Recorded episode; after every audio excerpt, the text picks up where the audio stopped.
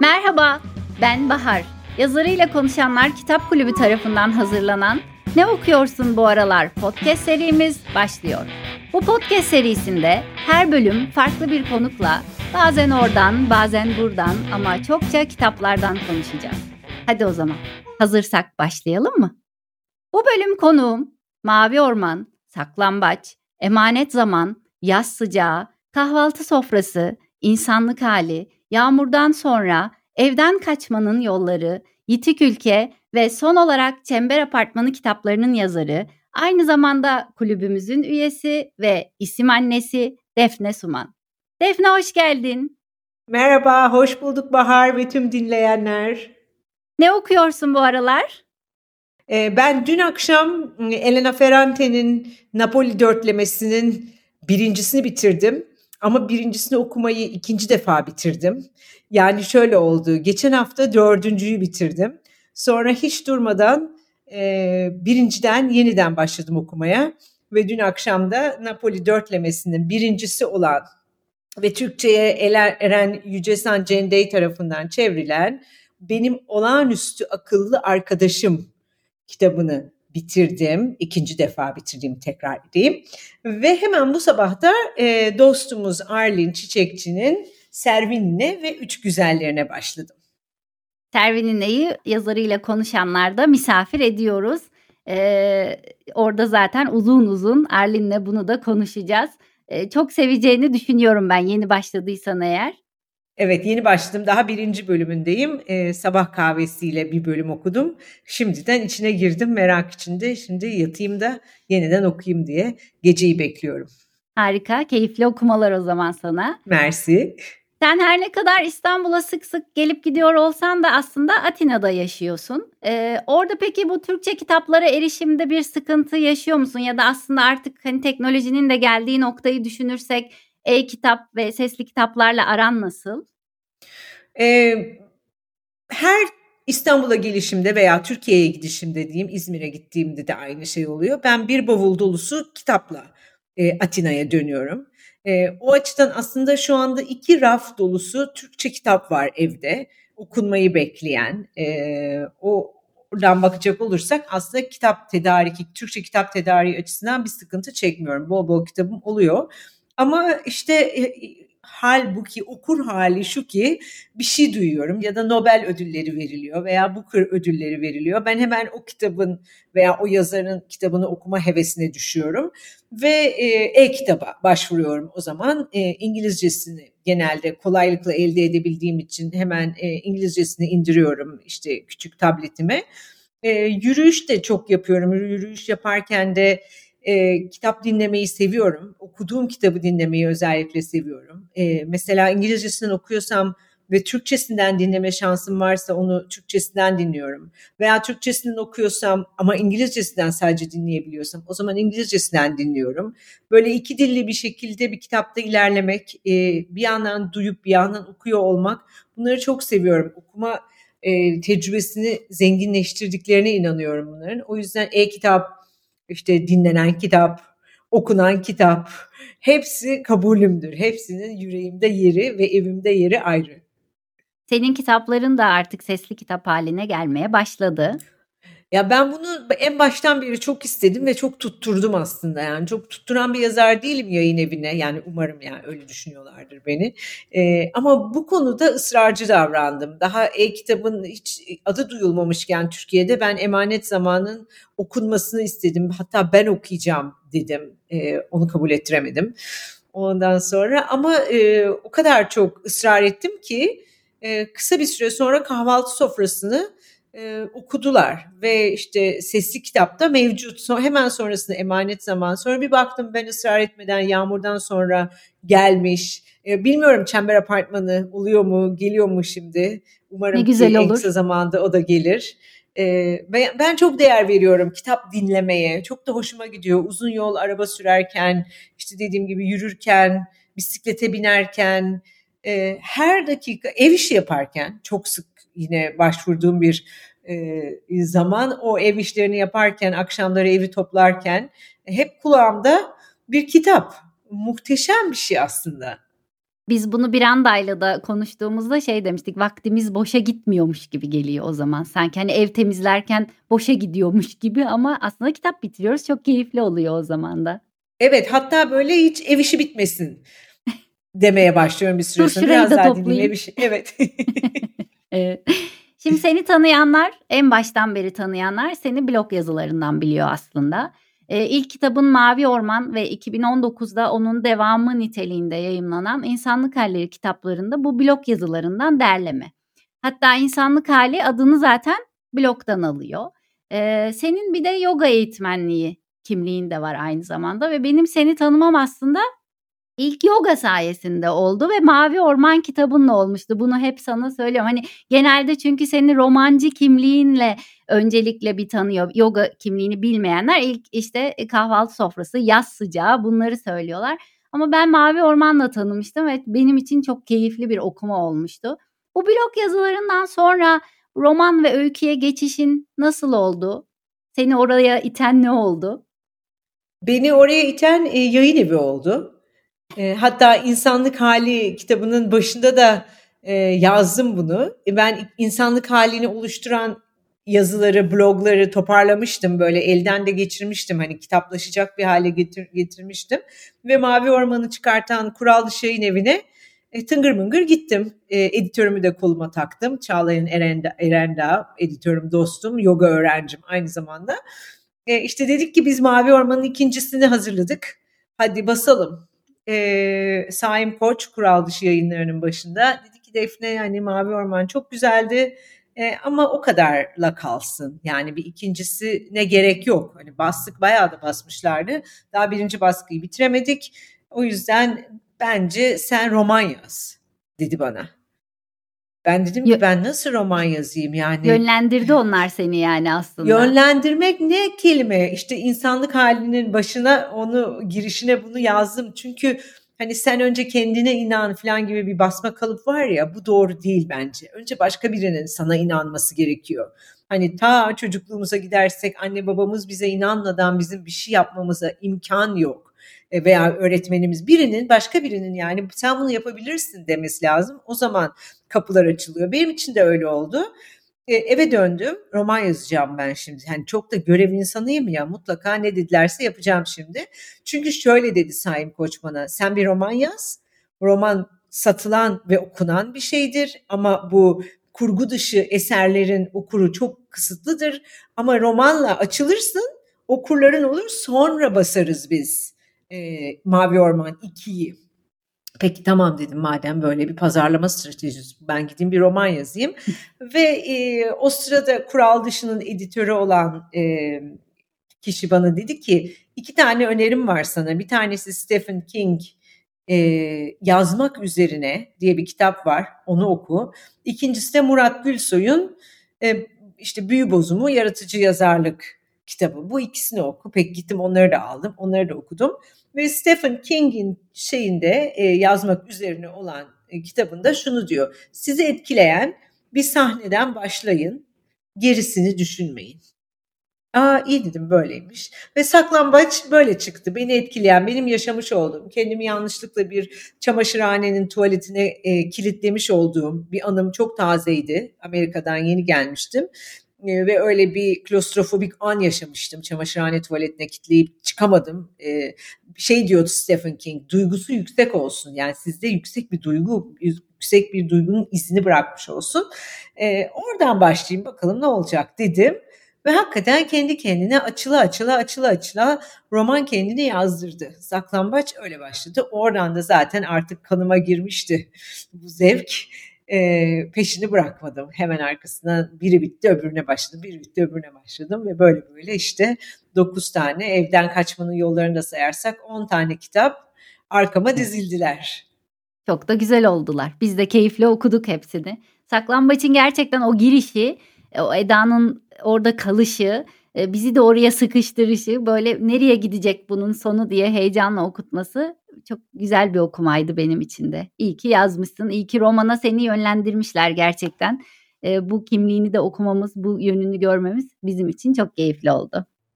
İyi, çok Şimdi, teşekkürler. Son romanın Çember Apartmanı 3. baskısını bitirdi değil mi? 4. baskıya girdi yanlış bilmiyorsam. Evet 4. baskı ortalıkta artık. O harika çıktı da yani ortalığa. E, aynı zamanda Sözcükler Dergisi'nin son sayısında bir öykün e, ve yine bir e, öykü derlemesi olan Sibel Oral derlemesi Otobüsün Penceresinden isimli kitapta da yine bir öykün yayımlandı. E, senin yazım sürecine eşlik etme şansını yakalamış birisi olarak bu süreçte çok fazla araştırma yaptığını ve kendine göre titiz bir planlamayla çalıştığını biliyorum. Biraz önce hani e, aldım kitapları ve çalıştım dedin zaten kendinde. Hani gerçekten böyle bir ders çalışır gibi oturup çalışıyorsun. E, Çember Apartmanı başta olmak üzere e, bu yazım süreçlerinde kendine kaynak olarak aldığın, seni bu anlamda besleyen yazarlar ve kitaplar neler oldu? E, iki yönden gidiyor bir eser yazmaya karar verdiğimde ve onun neyle ilgili olduğunu bulduğumda genellikle işte 6 ay belki 3 ay belki 6 ay sürüyor ne yazmak istediğimi şimdi mesela o, o 3 ay 6 ayın içindeyim. Ee, onu bulana kadar bir süre geçiyor. Bir süre geçtikten sonra örneğin Çember Apartmanı'nda ha, tamam anladım işte Periklis var işte 1950'lerden 2020'ye kadar geleceğiz. Beyoğlu olacak, Tarlabaşı olacak. Bu kararları verdikten sonra iki koldan ilerliyor e, beni besleyecek okumalar. Bir roman yani edebiyat okumaları, roman ve öykü. E, en tabii benim sevdiğim kısmı o. E, ama şunu da öğrendim yıllar içinde roman ve öyküler bize yüzde yüz gerçek bilgiyi vermiyorlar. Ve bu beni emanet zamanı yazarken çok zorladı. Çünkü bir romanda işte İzmir yangınının çıkış saatine bakıyorum. Öğlen diyor. Başka kaynaklara bakıyorum gece diyor. Ama ben romanın doğru olduğuna o kadar inanıyorum ki bütün öbür kaynakların yanlış olduğuna inanıyorum. Sonradan anladım ki aslında roman e, esnek bir şey. Yani gerçekliği esnetebileceğimiz çünkü bizim dünyamızdan konuşmuyor ki kurgu dünya dediğimiz paralel bir evrenden konuşuyor aslında. O yüzden bir yandan da işte o dönemi anlatan e, veya özellikle çalıştığım bir alansa yani bir döneme ait değil de ne bileyim bir yere aitse o yeri anlatan e, kurgu dışı eserleri okuyorum. Diğer koldan da onlar gidiyor yan yana ilerliyor e, okumalar. Ha, Çember Apartmanı'nda ne oldu diye soracak olursa Demir Özlü ile başladım ben okumaya. Çünkü Periklis'le aynı yaşta e, Hovarda çapkın, yakışıklı, e, çok uydu. İşte bir sürü sevgilisi oluyor. Sevgilileriyle ilgili maceralarını açıkça yazıyor. Ve Beyoğlu'na aşık bir e, işte o yaş grubu biraz büyük Periklis'ten. Demir Özlü'yü böyle yedim yuttum e, okudum. Sonra da iki tane Beyoğlu'nda geçen öyküler e, kitabı vardı elimde. Birisi Büyükşehir Belediyesi'nin çıkarttığı. Oradan da kimi bulduysam örneğin yine bu sefer işte e, Orhan Duru veya Leyla Erbil onların da peşinden gittim. Yani aslında o dönemde Beyoğlu'nu yaşamış insanların e, yazdıklarını okumak istedim. Sonradan Beyoğlu'nu yazmışlar değil de hakikaten 1955'te orada olsun, 64'te orada olsun istedim. Ve onların kitaplarını e, bolca okudum. Tabii e, ortada e, bizim Çember Apartmanı'ndaki o kadar ekstrem bir örnek olmamakla birlikte yaşlı bir erkeğin genç bir kadına duyduğu aşk meselesi olduğu için aklımda Marquez vardı. Marquez'in Benim Hüzünlü Orospularım adlı küçük novellası vardır. Novellada 90 yaşındaki bir adam e, bir bakireyle yatmaya karar verir. Kendine hediye olarak böyle bir gece uygular aklınca ee, sonra olmaz o ama aşık olur. Onu da okudum bir taraftan. Marquez'in sonra kolera günlerinde aşka geçtim. Marquez başlayınca devam edeyim derken e, bu çapkın erkekler diyeyim. Çapkın erkek yazarların e, kitaplarından gittim uzunca bir süre. Sanırım ki şimdi dönüp baktığımda öyle olduğunu anlıyorum beni besleyen. Aslında ben şey açısından düşünmüştüm biraz hani tarihi e, özelliği çok fazla ya senin kitaplarında tabii.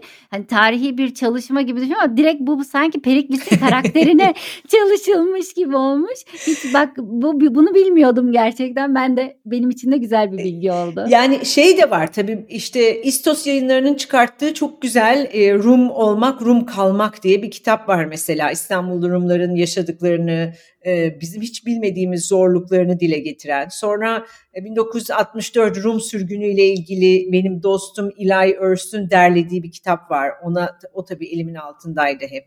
Ondan sonra 6-7 Eylül olayları ile ilgili yine arkadaşım Dilek'in yazdığı bir kitap var. O elimin altındaydı.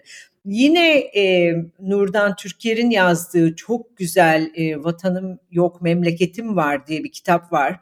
Yine 64'te sürülen e, İstanbul Rumlarla yapılan görüşmeler. Onları da bir yandan da onları okuyordum tabii ki. Ama hani demek ki o, o Demir Özlü iştahıyla okumuyordum onları. Hani şimdi evet bunu da okumak lazım diye. Ee, yine de çok faydalandım. Beni çok beslediler kurgu dışı kitaplarımda. Periklis'in yalnız karakterinin bu kadar oturmasının da e, sebebini böylece öğrenmiş olduk. O yaşayan bir karakter olmasını e, buradan alıyor demek ki. Biraz önce söylediğim gibi benim seni tanıma kitabım Mavi Orman'ın yeri bende hep özel. Ama bunun yanında e, kahvaltı sofrasını da hep ben başka tutmuştum. E, hatta etrafımda böyle Defne Suman okumak istiyorum hangi kitabıyla başlayayım diyenlere ben direkt kahvaltı sofrasını bizzat alıp vermişliğim bile var. Lütfen önce bunu okuyun diye. Ama tabii şimdi Çember Apartmanı'nın geldiği noktada durum bambaşka. Çember hepsini geçti. Çünkü birazcık ona böyle tanıklık etme fırsatını yakalamış olmak işte kapağını, baskısını, o heyecanının içine bizi çok teşekkür ediyorum buradan tekrar sana dahil etmiş olman sebebiyle şimdi Çember hop en üste çıktı bizim için bir yandan. O yüzden azıcık ona bir torpil yapalım. Şimdi birazcık Çember'den bahsedelim. Burada biraz önce de hep söyledik. Ana karakterimiz bir Bay Periklis'imiz var. Ama aslında kitapta çok güçlü kadın karakterler de var. İşte Leyla var, e, Markela var, Ürker var, Be- Berin var, İsmini var. Şimdi biz Leyla'yı daha önce biraz önce söyledik Saklambaç'ta okuduk birazcık. Oradan e, o kitabı okuyanlar az çok tanıyorlar Leyla'yı. İsmini yine Yitik ülkede bir öyküde okumuştuk. E, yine aslında e, Berin'i ve Tülin'i onun yanında Tülin'i yine bir öyküden biz biliyoruz. Peki bu karakterlerle ilgili biz başka kitaplar ya da öyküler, romanlar okuyacak mıyız? Mesela benim favorim Ülker biliyorsun. Bir Ülker romanı okuyacak mıyız? Ülker nerelere gitti? Öğrenecek miyiz biz bunu? E, şu anda bunu söylemem çok zor. Çünkü ilk defa Çember Apartmanı'nda bütün e, diğer kitaplardan gelen karakterler buluştular. Sanki bir çember tamamlanmış gibi oldu. Şu anlamda da çember tamamlandı. O yüzden de bütün karakterler geldiler oraya aslında bu e, azınlık romanları diyebileceğim ya da e, Türkiye'nin çok konuşulmamış e, azınlıklarına dair tarihiyle ilgili yazmak istediklerim sanırım burada sona eriyor. Benim en baştan beri aklımda olan İzmir vardı, Kıbrıs vardı, e, Karadeniz Pontus Rumları vardı ve 64 e, İstanbul Rumları vardı. Bunun ötesinde başka bir şey düşünmemiştim ve şu anda düşünmüyorum. Artık yeni bir yerlere gideceğimi tahmin ediyorum.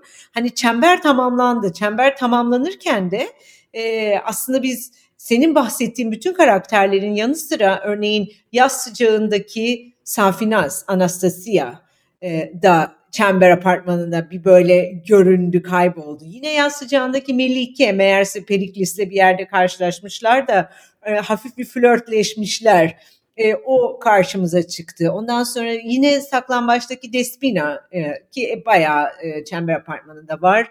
E, Periklis'in ilk aşkı, çocukluk aşkı. E, bunun gibi e, kahvaltı sofrasından karakterimiz yoktu galiba Çember Apartmanı'na sızan ama böyle öbür kitaplarımdan sızan çünkü zamanlar tuttuğu zaman e, o oyunu yapmak istedim. Aa e, hangi sene? 1964. Aa, bir dakika Safinaz ne yapıyor? Arkadaşı İrini'yi gönderiyor. Tamam onu da koyalım istasyona. E, işte Zeyno, e, Melike'nin halası, Safinaz'ın kızı burada Ülker'in kankası olarak karşımıza çıkıyor. Zeyno daha sonra işte Almanca öğretmeni Christoph'la evleniyor. Biz onları yastıcağından tanıyoruz. Belki biraz yastıcağıyla Çember Apartmanı ve tabii Saklambaç üçü böyle birbirine bulandı gibi oldu. Öte yandan Avinash var emanet zamandan. E, şey Periklis'in dedesine e, öz yağları yolluyor. E, Edith Lamarck var yine Paris'ten gül yağı yolluyor e, Periklis'in dedesiyle. Hani onlar da girdiler. Benim çok dikkatli bir okurum var. Aynı zamanda hem öğrencim hem de genç yazar dostum o bana mesaj attı. Hocam herkes burada. Herkes Çember Apartmanı'nda hepsini keşfetmiş. Tek tek söylüyordu işte Despina burada, Melike şurada. Ee, o açıdan galiba çember kapandı. Ha, Ülker yine gelir mi karşımıza çıkar mı bir yerden? Değil mi ne oldu Ülker'e? Bir de ne oldu ismini halaya? Herkes bunu soruyor bana. Hmm, onlar biraz karakterlerin kararı oluyor diyeyim. Yani benim verdiğim bir karar olmuyor. Leyla'yı buraya sokmak da benim çok e, uzun düşünüp de verdiğim bir karar değildi. Geliverdi, uydu, e, kaldı. O yüzden hep beraber göreceğiz kahramanlarımızın başına neler gelecek ileride. Saklambaçta sonunu merak etmiştik biz zaten Leyla'ya ne oldu diye. Hop Leyla burada karşımıza çıktı. Ee, biraz önce şeyi söyledin emanet İzmir ve işte Kıbrıs diye emanet zaman İzmir okumayanlar için ve merak edenler için e, yaz sıcağı Kıbrıs e, kahvaltı sofrası işte o Karadeniz e, Rum Pontus ve işte Çember'de de yine senin bahsettiğin gibi e, Beyoğlu'nu, Tarlabaşı'nı ve Rumları okuyoruz yine.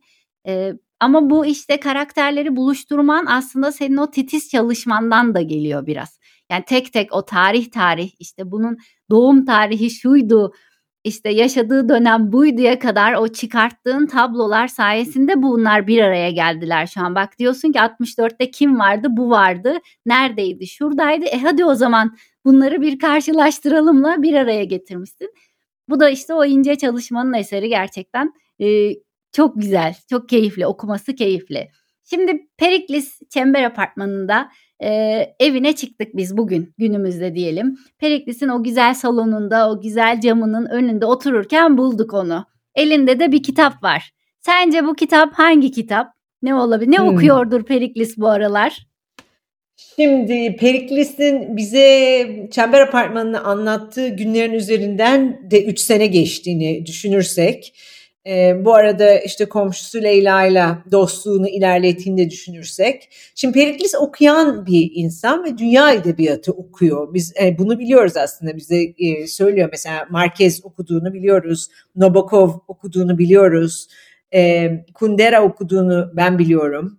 Ee, e, ama şimdi Leyla ile de haşır neşir oldu ya sanırım Leyla'nın da en sevdiği yazar Tom Robbins biraz onun etkisiyle Tom Robbins'i denemiş olabilir. Elinde bir Tom Robbins kitabıyla bu ne ya? Hadi okuyayım peki merak ettim. Fena değil aslında diyerek belki parfümün dansını beğeniyor ama hani bir yandan da yani bir Kundera değil tabii düz bir anlatı değil değil mi? Bir Nabokov değil, Yok. bir e, Marquez değil ama onu da merakla sayfaları çevirdiğini, e, Leyla'nın hatırına diye başlayıp sevdiğini, parfümün dansını okuduğunu düşünüyorum. Buradan parfümün ee, dansıyla Damla'ya da bir selam göndermiş olalım. Evet, evet, en sevdiği evet, kitaptır o onun da. Periklis'i o da sevdiği için e, parfümün dansıyla oradan bir buluşsunlar. Buluşsunlar bence de. Sen biraz önce söyledin e, bazı kitapları iki kez okuyorum işte bu Ferrante'leri dedin ki ikinci tura döndüklerim var. E, buna kıymet veriyorsun sen bu ikinci kez hatta birden fazla iki üç dört okumaya kıymet veriyorsun ve kulüp içinde senin öncülüğünde biz birden fazla okuma yaptık bazı kitaplar yapmaya da devam ediyoruz. E, bugüne kadar böyle çok defa okudum ve ne zaman aklıma gelse ben bunu alır bir kez daha okurum dediğin kitaplar hangileri? E, çok var öyle kitabım. Yani ben bir kitabı ikinci defa okumuyorsam beğenmemişim demektir. O kadar e, sert iddialı. bir yerden gireyim. O kadar iddialı bir yerden gireyim. Gerçekten yani bir kitabı ben bitirip dönüp başına bakmıyorsam e, bitirdiğime şükredelim yani kitabı öyle diyeyim.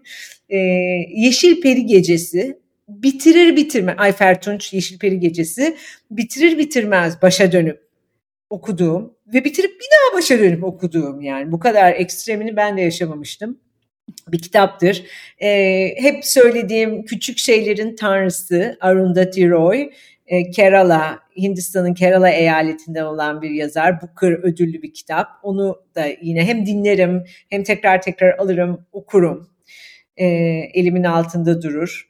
E, öykü kitaplarını çok sık hatırlamıyorum zaten harika oluyor. Hiç hatırlamadığım için öyküleri tekrar tekrar baştan okuyorum.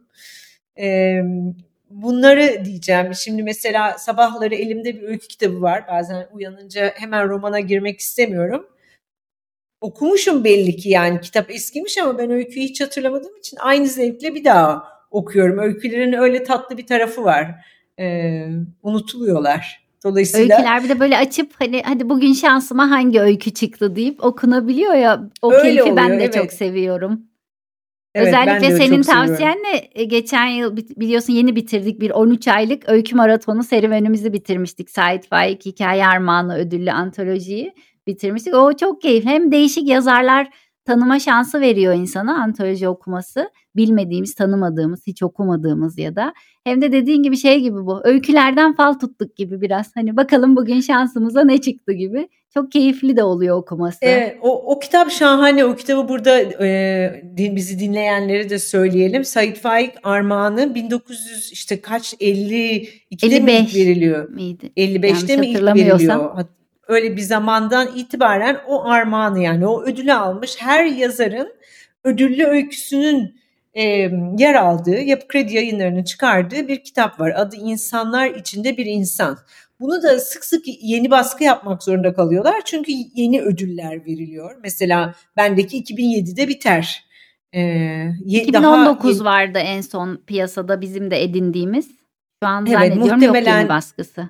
Şimdi 2023 yaparlar. Biz sürekli aldığımız için onlar yeni baskı yapıyorlar. Ee, sonra biz bir ara bir okuma yazma grubumuz vardı. Covid öncesinde fiziken buluşuyorduk. O zaman bir şey yapıyorduk. Her ay e, o yazarlardan bir tanesinin kitabını okuyorduk. Mesela işte Feryal Tilmaç'sa Feryal Tilmaç'ın kitabını alıyorduk hepsini baştan sona okuyorduk ve işte yazarlık çabalarımız da vardı. Oradan esinle e, bir öykü yazıyorduk buluştuğumuzda da. Çok keyifliymiş o da. Ee, peki şimdi senden ne okuyacağız? Sırada ne var? Öykü mü okuyacağız? Roman mı okuyacağız? Ah bir de ben bilsem hiçbir hiçbir fikrim yok. Yani herhalde bir minik minik öykülerle başlarım. Çünkü benim İngiltere'deki yayın evim e, benim kısa öykülerimi yani Yitik Ülke'yi basacaklar ama Yitik Ülke'nin öykülerinin üzerine yeni öyküler de koymamı istiyorlar. O yüzden hani oraya ki yazıldı yani işte bu sözcüklerdeki var, 20 yaşıma mektup var, hani bir sürü bir yerlerde çıkan öyküler var Yitik Ülke'den sonra yazdığım. E, bir iki tane daha yazarım herhalde. O zaten öykülerden çıkıyor ya sonra roman fikri de ve karakterlerde. Bakalım ne gelecek yani hiçbir fikrim yok aslında. Heyecanla bekliyoruz o zaman. Bu Ben yazma de. heyecanın hiç bitmesin Defne. Biz de seni hep böyle uzun yıllar keyifle okumaya devam edelim. Çok teşekkür ediyorum katıldığın için, geldiğin için. İnşallah ben çok teşekkür ediyorum. İyi ki varsınız. Siz okumasanız ben yazamazdım. Bunu da kesin olarak söylüyorum. Kesin bilgi. Keyifle devam edelim. Hayatın telaşı içinde kitaplarla geçireceğiniz vaktiniz bol olsun. Yeni bölümde görüşmek üzere.